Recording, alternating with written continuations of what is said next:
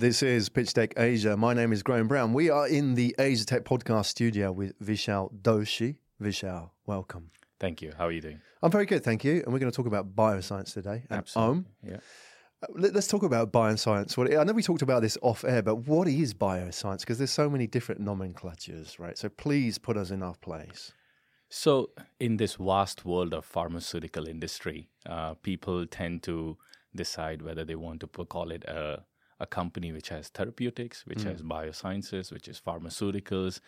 All in all, uh, it's nomenclatures. Um, but the way I look at it is what's what's in the meat of the, Right. of the business. Yeah, Uh, and uh, uh, I decided to call it biosciences. bioscience. Uh, so- what would the man in the street understand by bio, in terms of how it would touch their lives? What sort of things would it be? So it would be something related to developing drugs. Uh-huh. Uh, it would be something related to research. It would be something related to bringing drugs to market uh, across the world. Uh, and we have decided to keep it to oncology to start with. Right, oncology, obviously, treatment of cancer. Absolutely. yeah. Okay. Yes. You're not a, a medical doctor, Mm-hmm. but you have spent many years in the medical community. What, what was your background there? I know you're from Mumbai originally. What, Yeah. what did you do for education and where did you go? So I I am a registered pharmacist Mm. by training, uh, and uh, after I completed my pharmacy, I decided to move to the UK uh, to pursue my higher education and do my masters. And uh, interestingly, my professor uh, he asked me if I wanted to do some research in oncology, and I decided to do that. Uh, So I did my research in oncology, specifically in breast cancer, uh, and those were the times when uh, I was uh, in the lab and developing uh, cancer drugs, uh, specifically on aromatase inhibitors. I still remember that. On As- what that? Sorry, It's it's it's you caught me out with a term there. it's it's aromatase inhibitors, Right. where you, it's it's a class of drugs uh, in in cancer, uh, where I was in the laboratory synthesizing a number of drugs, uh, of which some were successful, some failed, uh, and uh, gave it gave it to my professor uh, and let him carry on the research and. Uh, then I decided that I wanted to really understand how the drug development works. Uh, and the best way to do that, according to me, um, was to understand the business side of things. Because when you're on the business side of things, you come across and you interact with various levels of people in the healthcare community.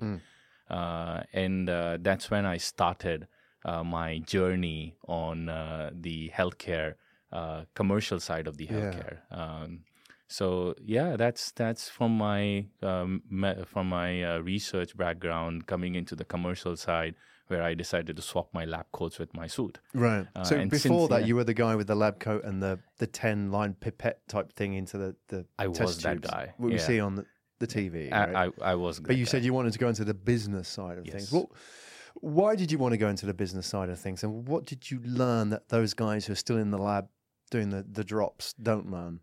So, uh, you know, one of the things that I always felt is, uh, and that's why this Aum Biosciences thing has come up. Uh, one of the things that I always learned uh, during my research is there's some really good brains in the laboratory.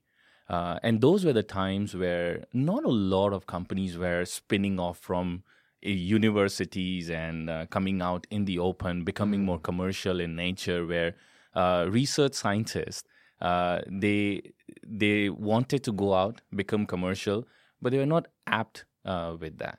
Uh, and as a result of which, I did not want to make that same mistake. Uh, I really wanted to understand the commercial side of things. And uh, if I were to sit down across a table uh, with someone uh, who were to ask me, tell me more about the science, tell me more about the business, I really wanted to be educated uh, in that sense. Yeah. And there is no better school than life. Uh, so that's what I decided to do. I decided to get into the commercial side of the business and uh, learn life. Yeah. Uh, a better way to learn it as well. I mean, let's talk a little bit about your journey. Yeah. And I'd like to do that with the pitch deck as well. Hmm. So we could use that as talking points to talk about where you've come from and where you're going to as well. We're talking about what Aum Biosciences right. is. Before we open up the pitch deck, Mm-hmm. explain to me why Ohm. Where does that come from? AUM.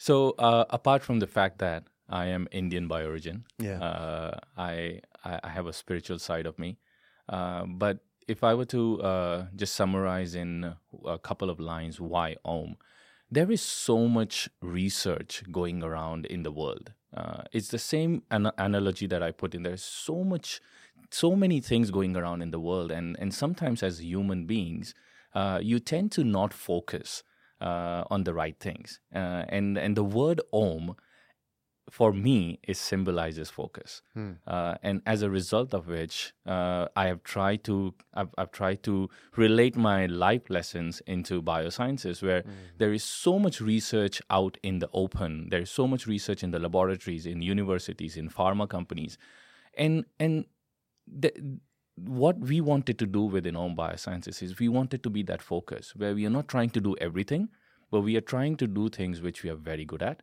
and we really want to be good at and and focus on certain things which we will talk about uh, mm. in the latter. So that's the reason. Yeah. That's the reason behind the, the, why. Name. Well, in, in, in, Sanskrit, Om, what does it mean? Does it mean focus? I... No, so it's uh, Om as in general. Mm. It, it's a frequency. Uh, mm. It's it's a sound, universal sound, uh, which is present everywhere uh, in the world, in the universe. But uh, you you only tend to hear uh, the specific when you are at the spiritual high being. Right. Uh, so you're right at the third eye. Uh, that's what they call it. Hmm. Uh, and uh, I wanted to relate that uh, with with, with biosciences and, yeah, and yeah. the healthcare industry. So that's that's why it's home. Yeah. Interesting, and it's often a challenge, isn't it? And it's, it's a challenge leveled and a criticism sometimes leveled at the medical community in the sense that it's about human beings, but it becomes very detached from yes. human beings. Yes. And like you've mentioned, that you can get into the res- world of research yeah. as a bubble, but you've sort of pushed yourself out of your comfort zone right. to actually talk to people and understand the commercials of it. So Absolutely. understand how you're impacting lives Absolutely. and what the, the, real pain points and yeah. challenges yeah. are. Right. Let's jump into the pitch deck. If we can have a look at the Aum Biosciences pitch deck, I'm going to jump right to where the key data is that I'm looking for before we get going. The money. Mm-hmm let's have a look at the size of the market. You've mentioned here Asian oncology therapeutics market 2018. $60 billion. Yeah. So, what is that? That is the market for all of Asia for oncology therapeutics. Therapeutics meaning treatment. Treatment, not yeah. the research side of things or the, no. the actual application of yeah. the, the pharmaceuticals. It's actually the cost uh, of treatment, the entire market, which which is sixty billion dollars right now right. in Asia, uh, yeah. and it's expected to grow to hundred billion dollars. And some numbers actually suggest four years. Yeah, some numbers actually suggest it's growing to hundred and fifty billion dollars. What's driving uh, it? It's just the sheer size of uh, uh, population is one of them. Yeah. Uh, the the type of diseases. Now, if you notice, a lot of uh, Western world is moving to Asia. Uh, a lot of Asian people migrating between geographies. Uh, and it's not just the human beings mi- uh, that are getting migrated, the diseases are getting migrated with mm. it as well. Uh, and as a result of which, the lifestyle that they lived in the US with or in, in Europe with, yes. that's causing uh, the diseases to come in the East as well. Right. and that's precisely one of the reasons what what's driving this. Um, but if you look at the numbers in general, uh, 60% of the world cancer cases they come from Asia. Yeah. Uh, and by 2030, it's expected 14 million cancer patients uh, to be coming in from Asia alone. Mm-hmm. Um, just while we are on some numbers, in China alone, there are 4 million cancer uh, patients uh, that are getting treated every year. Right. Uh, and in India, 2.5 million cancer deaths by mm. 2025. Yeah. Just think about the size. Just yeah. I'm I'm not even talking commercial, but putting a human touch to it. Uh, I've had family members mm. uh, who have unfortunately uh, passed away with cancer, but it's more about just the sheer size of the number of people uh, who have uh, this disease mm. uh, is painful. Yeah, it uh, touches everybody, it, it absolutely it touches, touches families, like you yeah. say. You know, yeah, it definitely, definitely. Okay, all right. So we understand it's a growing market, and there's a lot of input factors here. Obviously, Asia. There's a lot of change as well, which is bringing about changes in lifestyle yeah. and healthcare and so on. Aging markets, aging populations, especially here in Asia. I mean, right We haven't talked about Japan yet, but yeah. all that sort of Northeast Asia, right. and here in Singapore as well, yeah. aging populations. Absolutely. It's a real challenge. Yeah. China's facing it as well. Okay, what is the problem? If we can jump back to the pitch deck, we have an industry built around solving this problem. Mm-hmm. So let's sort of jump back, if we can, to um, the problem for the whole oncology market here in Asia and therapeutics. Help me understand that this is a multi billion dollar industry. Right. Why aren't they solving it? And what is the problem in this market? So, uh, you know, the way I put it is uh, it might not be right to say that we are not solving it. Uh, it it's just that the, the size of the problem is way too big. Yeah. Uh, and there has to be a there has to be an integrated approach towards solving it. So if just because if one company is working on it doesn't mean that company could actually solve the problem. It's it's a it's a community as a healthcare field that needs to come together to try and solve this problem. Uh, but what Aum Biosciences specifically is trying to target on is uh, looking at Asia as the commercial innovation uh, journey, uh, taking in drugs from Asia to global. Uh, the challenges that you have is across three places. One is research institutions. Uh, what, what, what we discussed earlier during my research years, we used to have research mm. done in the laboratories, uh, and just because research researchers they don't understand uh, or they have a lack of understanding how they can bring their research out in the commercial side uh, oftentimes there are two solutions to that either they keep the research in house mm. in the in the laboratory and they don't ever see the light of the day uh, second is lucky if they are lucky enough uh, the government helps them to spin off the company uh, in in singapore right. there's a great yep. ecosystem to actually spin off the company uh, coming out of the research as well uh, so those are the two solutions that they could have. Um, but still, a lot of research is sitting in the laboratory, mm. uh, coming out of uh, the the amazing scientists who are working on cancer care and and and the different mechanism of actions and targets of of drugs that they're looking at. That's one of the problem. Uh, the the second problem is. Um, big pharma companies, uh, what they tend to do is they have so much research going on in house, but they can only take a pie of that which they can develop uh, internally. Mm. If they have 30 drugs, they cannot put 30 drugs in the pipeline.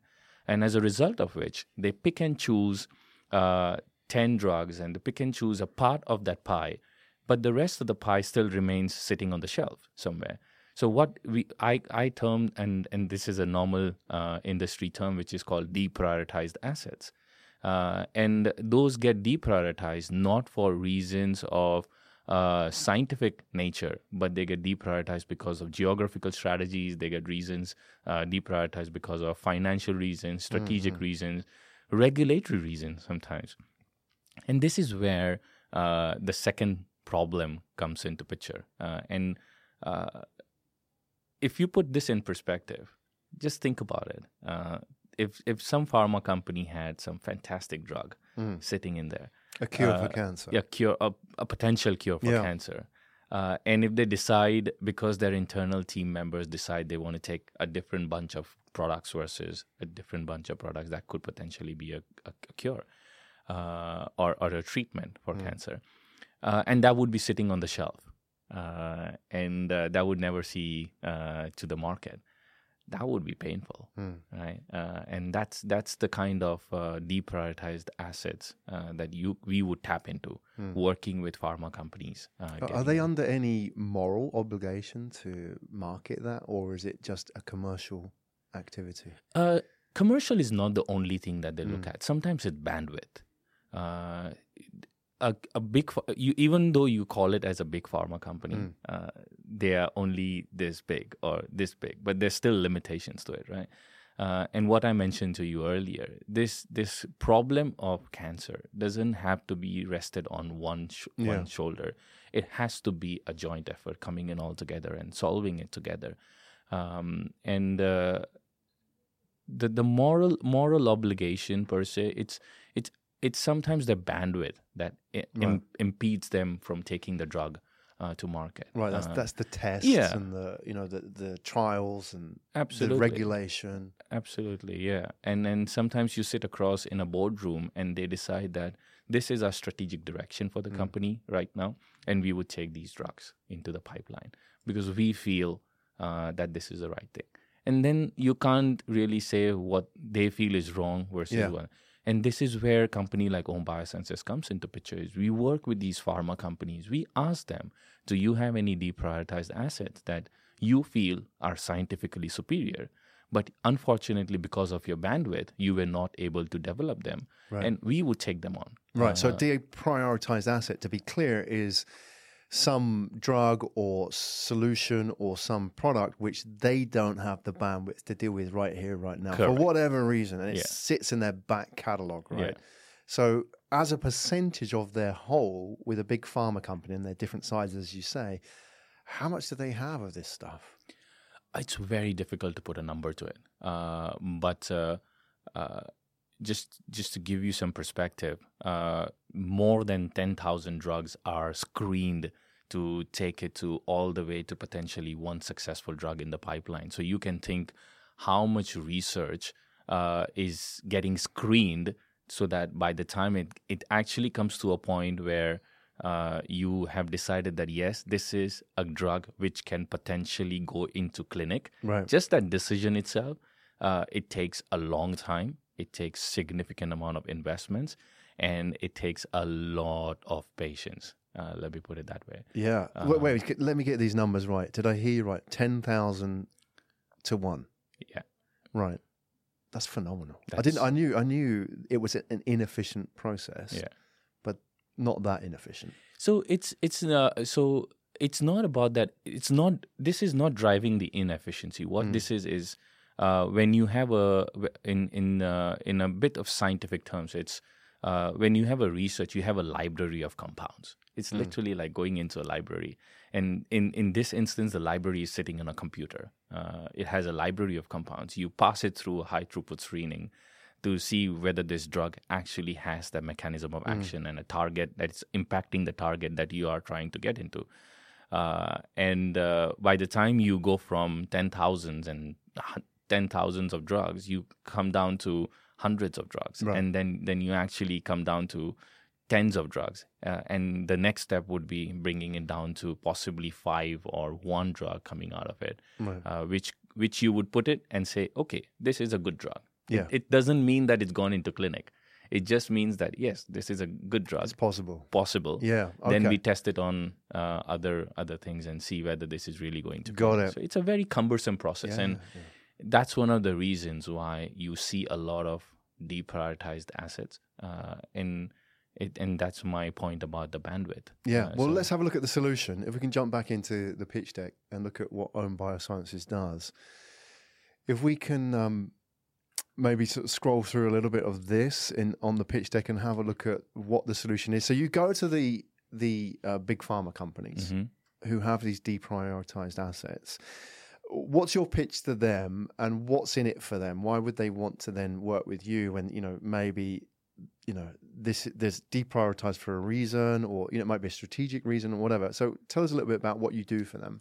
Yeah, no, absolutely. That's a that's a brilliant question, and uh, the the way we would uh, reach out to research institutions or pharma companies and biotech companies in the West as well uh, is uh, we are an Asian company, uh, and and the way we would really go about that is we we ask them, uh, is this a drug which is deprioritized, and if it is a deprioritized asset, uh, we would uh, look at the scientific mechanism of action on that and whether that is in line with the trends. Our, our chief medical officer, Dr. Harish Dave, uh, he's a very picky guy uh, who would look at these drugs uh, at, at a very with, with a very very big magnifying glass on him. Uh, and uh, what we would tell these big pharma companies and research institution uh, research, research institutions is let us let us be your commercial innovation partner uh, that can help you bring this drug to market. Uh, you might think that there is uh, this might not fit within your strategy, but this actually is a great product for our strategy, uh, and uh, we would like to be your partner and have a collaborative approach where we enter into a win-win arrangement. Uh, we enter into a risk-sharing arrangement uh, with these big pharma companies and research institutions and biotech companies, and offer them a chance to take this drug from Asia to global. Uh, and and one of the big problems that you would see, and this is a common trend in the industry still, a lot of the research that is happening, a drug development. I'm not talking about research in the laboratory. I'm mm. talking about drug development because it's regulated environment. And if you were to market your drug, uh, if you were to have paracetamol in Asia, you needed to do trials in Asia. It, similar is the analogy for cancer care. You take cancer treatment, it needs to be uh, uphold. It, it needs to uphold, uphold the regulatory requirements in Asia as well. So that that's a problem sometimes. And mm. and what is happening right now? There is a lot of drug development that is still focused on the Western world, and as a result of which, it's not coming to Asia. Uh, in in 2017, there were 55 cancer drugs which were approved globally. Less than 20% of them are available in Asia. Mm. So if someone has cancer in Asia, and if that drug is not if drug drug is not available in Asia, the solution for them is to actually go to US and take that mm. drug, right? Uh, versus taking the drug in Asia. So what we would tell these partners is, let us be your partner. Uh, if you have deprioritized these assets, give us the asset. We have the right science. We have the right minds behind it. Someone who has been in the drug development industry for a long, long time uh, we were some some sometime or the other we were sitting across the table with each other mm. uh, we would be more than happy to take that asset on and if this drug becomes successful uh, post phase one and phase two which are the different phases of drug development uh, if this drug becomes successful we would give you milestone payments right. Uh, based on that yeah um, and uh, what what that means to a big pharma company would mean that this drug that was sitting on the shelf, uh, possibly not seeing the uh, light of the day, uh, it has new life now, mm. and it could very well be a a, a treatment uh, for cancer for for so many patients. Yeah. Um, so that's how we would approach them. We okay. would we be so that collaborative the, approach. Yeah. A big pharma, they can monetize their their deprioritized assets. Yes. And they can free up the bandwidth of this group of products which they don't have yes. maybe the minds or the you know the resources to deal with absolutely it might not be strategically like yeah. in their focus right yeah. now is there a particular type of drug in oncology that this works well for is there a particular type of drug i'm just trying to get examples i mean obviously i don't know yeah. oncology drugs apart from the generics right. so can you maybe help us out understand where would this work where has this worked a case study, for example, or you know, is there a certain group of drugs which pharma tends to overlook for a number of reasons, mm-hmm. which work well with you? So uh, our focus, our our sole focus, is in small molecules, mm. uh, and uh, we have kept small molecules as a focus for one simple reason uh, is to target the affordability of the drugs. Small uh, molecules. Explain small, to me. So there well. are different there are different types of drugs. There's small molecules. There's large molecules. There's antibodies. There's biologics. There's biosimilars. Uh, different types of drugs uh, that that are uh, available out mm. in the market.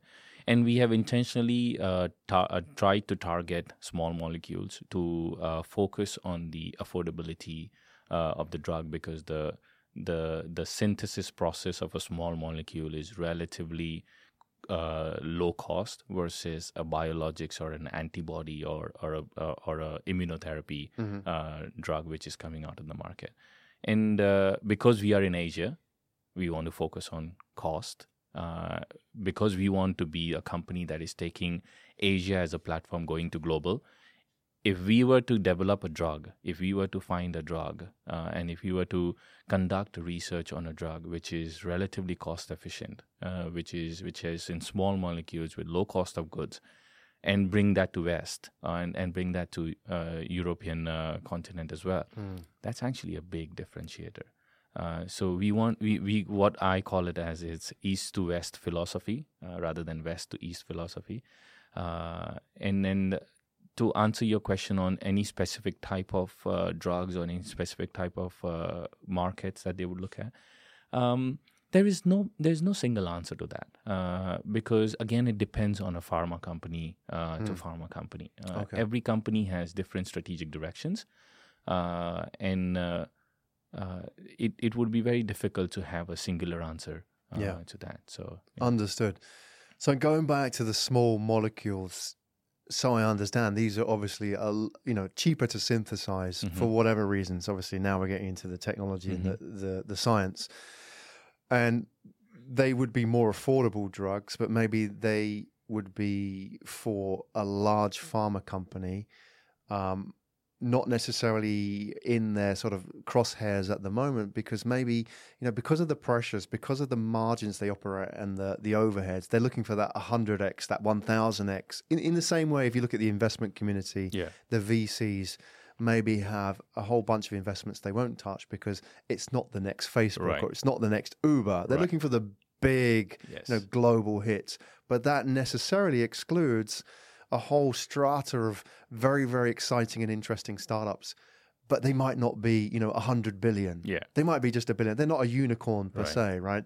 Is it a similar model with pharma, and you sort of operating at that level of interesting? Uh, so somewhat similar uh, somewhat similar, and I think that's a great analogy. I'm I'm I'm going to steal that from you if, you if, you allow me. I hope you don't copyright that. right. Uh, we'll work and, something out off uh, so uh, that's that's that's actually a, a, right way of putting it. Um, and uh, uh, but if I were to just add one point on that, what what is happening is uh, these these highly expensive drugs and highly expensive treatments uh, they they can still be uh, affordable to one percent or, mm. or, the creme de la creme, or even for that matter, it has an impact on the insurance uh, scheme of the of the country as well.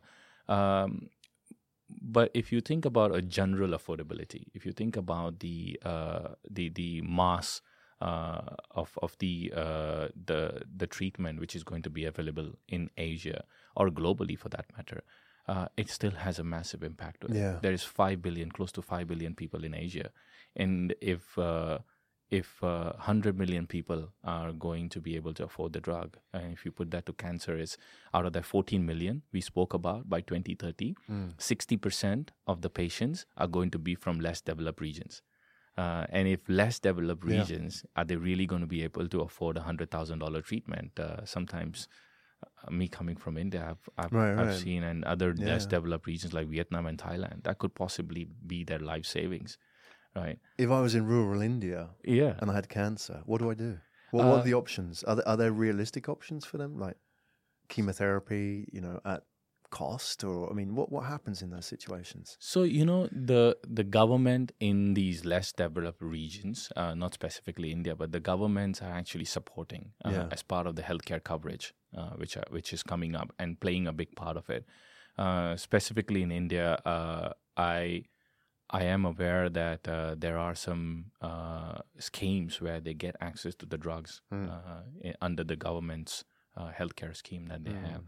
Um, but, this, this but that adds a, a big burden. Yes, right? adds a big burden on, on the government yeah. uh, as well. So well, that's the thing about cancer. I mean, oncology in general, isn't it? Historically, a lot of people died of other things, yeah. and they didn't realize it was cancer because right. they couldn't diagnose it, yeah. or you know maybe they got pneumonia as a result of an infection. Right. Yeah.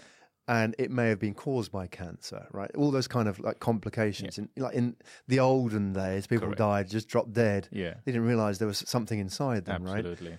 And when you look at, we talk about rural India as an example, that burden on the state as an example, as people become more and more aware, mm. and you know that economy develops, you have more and more people who are suddenly, you know, now uh, potential patients for oncology, yeah. right? Whereas before they would have just dropped dead in the field, yeah. right? Yeah. Nobody would have known. You think about that burden on India as the government and how they're going to deal with that because that's going to be very expensive as a solution. So they need cheap and affordable solutions. Absolutely, and and uh, uh, not not just in India. I actually would uh, say that in countries like China, uh, for that matter, uh, in countries like uh, Thailand, Vietnam, Southeast Asia in general, who wouldn't like to get good stuff at a good value, mm. right? Uh, but this is where we are we are taking the risk of uh, ensuring that you get good quality drugs, mm. highly ethical uh, processes in place uh, according to global standards uh, that we would be looking at. Uh, and at the end of the day, our focus is very singular. We really want to work towards a value-driven company. as as the uh, as the company, what I what, what, I want to focus on is creating value for three people. Hmm. One is the patients, one is the uh, uh, the physicians, uh, and then the third is our partners. Uh, I call it as a three P approach. Um, and uh, if if I were to if I were to create value for patients, if I were to create value for physicians who feel happy prescribing the future uh, of the uh, of oncology treatments to mm. other people. And if I were to uh, work with my partners, where our business model, uh, which I'll come to in a bit, is uh, that we are trying to uh, develop drugs, which ultimately would mean that's return good return on investment for the partners that we work with and the investors that we work with as well. So that's that's where we are that's what we are trying to get into mm. Uh, mm. as well. So yeah. I've got to ask you, Vishal, is that I mean you, have alluded to it now. This sort of leads into the, the model and the team yeah. as well. Is that you have a pharmaceutical background? You trained as a pharmacist, right? And mm-hmm. that's not a short educational stint, is it? Mm-hmm. I mean, how many years do you have to train as a pharmacist? That was four years. Four years on yeah. top of your degree and, and so on, right? So it was yeah, yeah. Okay, and it's not a cheap process either. So you could have been a safe pharmacist, right? Yeah. You could have done that all your life, and yeah. you'd be doing that now, right? Yeah. And you know, filling up the pill jars and right. delivering the prescriptions, right? Um, so I'm curious with what you're doing with Aum is that you know uh, where do you feel at what point do you feel that you're really adding value? Is that mm-hmm. you know for me, for example, with doing the podcast is when somebody walks up to me and says, "Hey, I listened to that." That interview with Vishal, and it really touched me because I'm a pharmacist, and right. you know I've thought about this for years, and yeah. I want to now do something like this, and yeah. I've reached out to Vishal, and that's where I feel personally I've made a difference because mm. I've touched somebody's lives, and I know that if I wasn't there, that wouldn't have happened. Yeah. Right. With yourself, how do you measure that? You know, beyond the the obvious KPI of a business, which is making money. Yeah. Right. For you personally, what would that be? So, um, uh, being an Asian, uh, I I think what really drives me is uh, I would love I would love to see uh, more and more drugs coming from Asia going global, uh, rather than a, uh, Western drugs coming to Asia. it's it's just a it's just a personal mm. motivation that drives me. and coming in from big CROs and and my, our CMO, who has been in the research and, and the healthcare side, both of us have a singular goal, uh, which is developing more drugs in Asia and bringing them global. Yeah, uh, and, and, that's what drives me. And that comp- that's the only thing uh, I would say that keeps me awake at night. Uh, apart from the uh, apart from the business side, apart from the quality, uh, apart from the ethics, what really really makes me tick is the fact that I am in. I have started something which which has the potential to bring Asia, uh, use Asia as the platform mm. to hmm. take drugs global. Uh, and there are a lot of companies who do that. Uh, but when it's your own baby, it's always beautiful. Yeah. Right. Um, and and uh, what I mentioned earlier, it has to be a community. Uh, it, it, has to be a joint effort. It cannot be a single. I cannot stand there and say I'm going to be the one who is going to create a cure for cancer. If I say that, that's probably something you should never even consider yeah. uh, looking at as well. But it's it has to be a community, mm. and I want to be. I am. I've been part of that community, and I'm really glad that I'm. I'm sitting uh, over here with Aum Biosciences, with uh, with a strong, strong team and these superb scientific advisors on there. Mm. Uh, so that that drives me. Yeah, drives me. It's it's very exciting. exciting yeah, you're still smiling. That's uh, great. I'm still smiling, so that's a great thing. Right? It is. It is. And we'll have a look at your team in a minute. And I, I want to ask you something. And this is something I always thought about when you talk about oncology. Yeah. You've mentioned as well. You know, that family members have been affected by this, and I think everybody, people listening and watching it's it's a personal thing is that you know years ago we always talked about a cure for cancer. Yeah. There hasn't been Yeah. a cure for cancer, quote unquote, but there's been lots of advances. Will there ever be a cure for cancer, or you know, put it, help us understand as Yeah. as lay people Yeah. is that will it always be like this, just improving, you know, like the prognosis of of a patient, such that they, you know, they go from, you know, they're extending their lifespan, or Yeah. quality of life, or so on, Mm. or will somebody one day come up and say, right, we've actually cured it? Right. I'm just curious about so just put our expectations right. Uh, if I've, you know, this is the conversation I have with my with my CMO probably every every week. Right, in a good Uh, place then. Yeah, uh, this is a conversation I have with him every week, and and uh, one of the things that he keeps on telling me, and I'm going to pass it to you on that, uh, is uh, uh, cancer as as a as a disease. It's it's it's it's becoming more of a lifestyle disease, and it will move from uh, uh, it will move from a chronic disease towards a stable disease. Because if you look at the treatments which are available uh, out in the market as well it's actually uh, improving uh, the, the way uh, improving the life cycle of the patient as well. It's improving the way they uh, they live longer uh, as well so the way the way i look at it is cancer you should think of it moving from a chronic disease towards a stable disease uh, rather than the other way around. So Rather than binary. yeah, yeah. Is, is, Interesting. is it is it a cure or not a cure? Yeah. Right. Uh, it, it's it's uh, uh, that's that's probably uh, one of the ways uh, to look at it is moving from a chronic disease to a stable disease. Where few years back cancer meant it's it's a death Yeah, sentence. yeah. And now, if you have cancer, you have had people who have survived Mm. it and gotten out of it, uh, and then some who unfortunately haven't. Uh, but, but yeah, no, I, I think that's that's the Mm. Right Yeah. that's the right I would like to be part it. of that conversation with your CMO. Let's, let's get the team up and have a look at the uh, Aum Biosciences team. If we can have a look at the pitch, pitch deck, we'll just flash back to slide four. Um, obviously, with a a medical team, you need a lot of people on board. It's not easy to do this as a two man band, Yeah. is it? So yourself, Vishal Harish, That's right. your co-founder. Yeah. And um, we have your CFOs and your chief business officer here, and then your team of advisors, which is obviously key to opening up doors for you. Just out of interest, with yourself and Harish, where did you meet?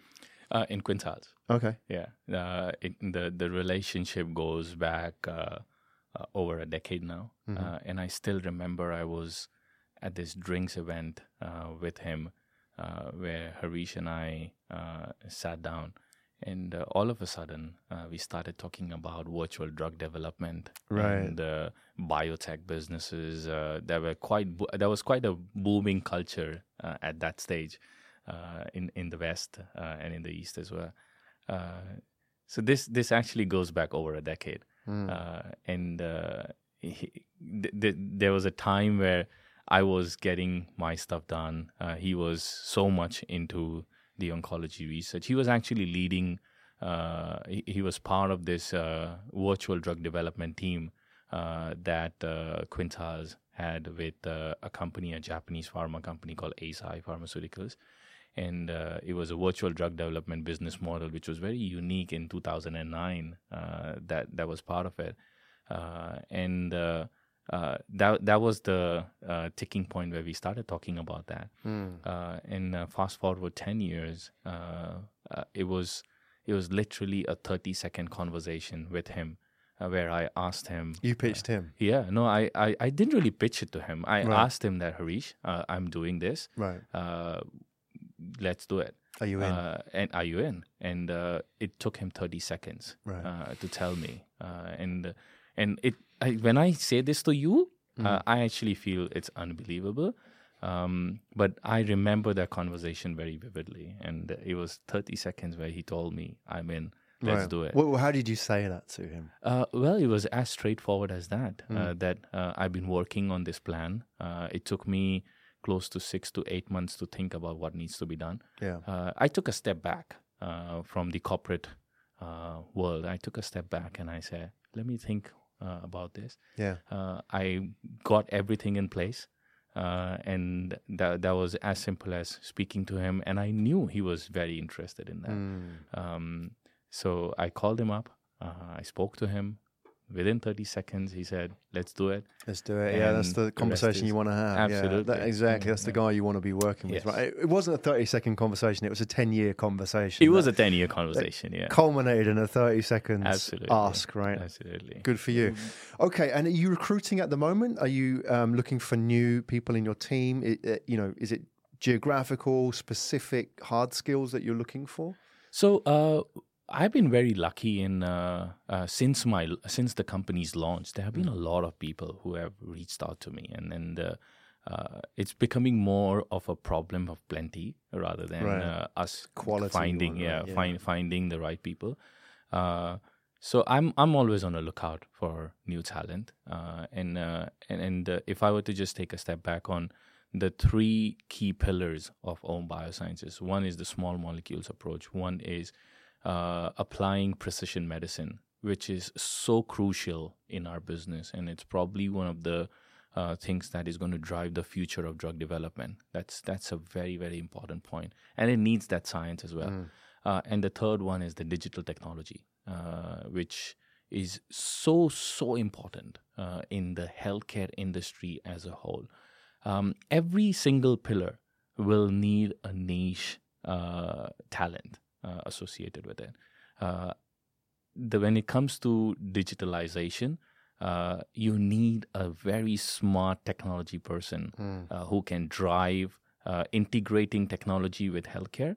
That's that you need smart people for that, right? Do they have to be from a healthcare background? Uh, actually, no. Right. No, if if they if they understand how technology works, if they understand things like uh, predictive analytics, Yeah. if they understand how uh, big data can be converted into smart data, uh, I I looked at this video recently about uh, Usain Bolt and uh, Tyson Gay running, Mm. uh, and why does Usain Bolt come up with a world record? And it's all the analytics uh, Yes, coming out of it. yeah. Right? Is the the way his hip flexes, the way he's running in, the way he's leaning his body. You relate that to healthcare. Um, in in a drug development field, on a drug that goes from phase one to phase two to phase three, on an average, phase one is uh, a 30 patient, 40 patient study. Phase two can be anywhere between 100 to 200, and a phase three is upwards of 300 plus. So all that data is getting collected somewhere. It's sitting in an archive somewhere. But I then it becomes big data, right? But how do you convert that big data into smart data? If you have a drug which has failed, would you want would you not want to relook at that data from your failed drug and learn from your mistakes rather than having that data data archived somewhere? So that is what i'm that is what we are trying to achieve out of this is converting that complex input into a simple output and simple and predictive output utilizing algorithms where we have so much data sitting in there and try and convert that uh, convert that very complex input into a place where if we were to get into a phase 2 study we can actually go back and see great this was the mistake that was made by this company uh, or or even we made that mistake previously. Let's not repeat the same mistake and have predictive analytics towards it. And precision medicine is more towards using genomic data. Uh, there is so much genomic data. You might have seen there is a big wave going on in terms of so I'm, i don't know whether someone has actually asked you take a swab and i'll tell Yep. you what your uh, my, my background yeah, is like right? my ancestors are from exactly yeah. exactly that's that's dna uh, that's collection of data Yeah. which is being utilized by so many people right and that's just a simplistic way of putting it but when you go into the cancer genomic data when you Hmm. go into the understanding whether the patient is at risk of developing cancer the patient has this particular risk of prostate cancer Hmm. or, or or a different type of cancer we could actually use that Yeah. to design the studies and that's that's what we are trying to do over here is we are not looking at individual things it's actually a piece of cloth that has different strings intertwined into it uh, and it would if you have different strings it would just be strings. But when you combine it together, it becomes a nice, beautiful piece of cloth. Mm. So that's the way you look at it. Uh, it's, it's a holistic way of looking at drug development rather than individually looking at pieces in there. Yeah. So yeah. And you have to have somebody who shares that mission as well. Absolutely. So. Well, it's been a real pleasure sharing that with you today. And then, uh, you know, for those that are listening, watching, that mm-hmm. you have spoken to, I suppose, you know, at the level where it may, connects them beyond, right. you know, the product and the company, but yeah. you're, you're on a bigger mission. There's a bigger story yeah. here. It's the om, you know, it's that vibration Absolutely. which you're tapping. Yeah. Somebody who can rise above the the company side and see the bigger mission here and focus on that, mm-hmm. right? Uh, you know, you may have people who be, might be potential investors. You maybe have partners, advisors. Mm-hmm.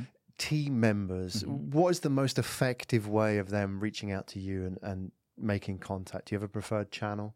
So, uh, if you go to our website, uh, there is a form which you can actually fill up. Uh, and uh, a good thing about being a virtual drug development company, our contact details are on the website.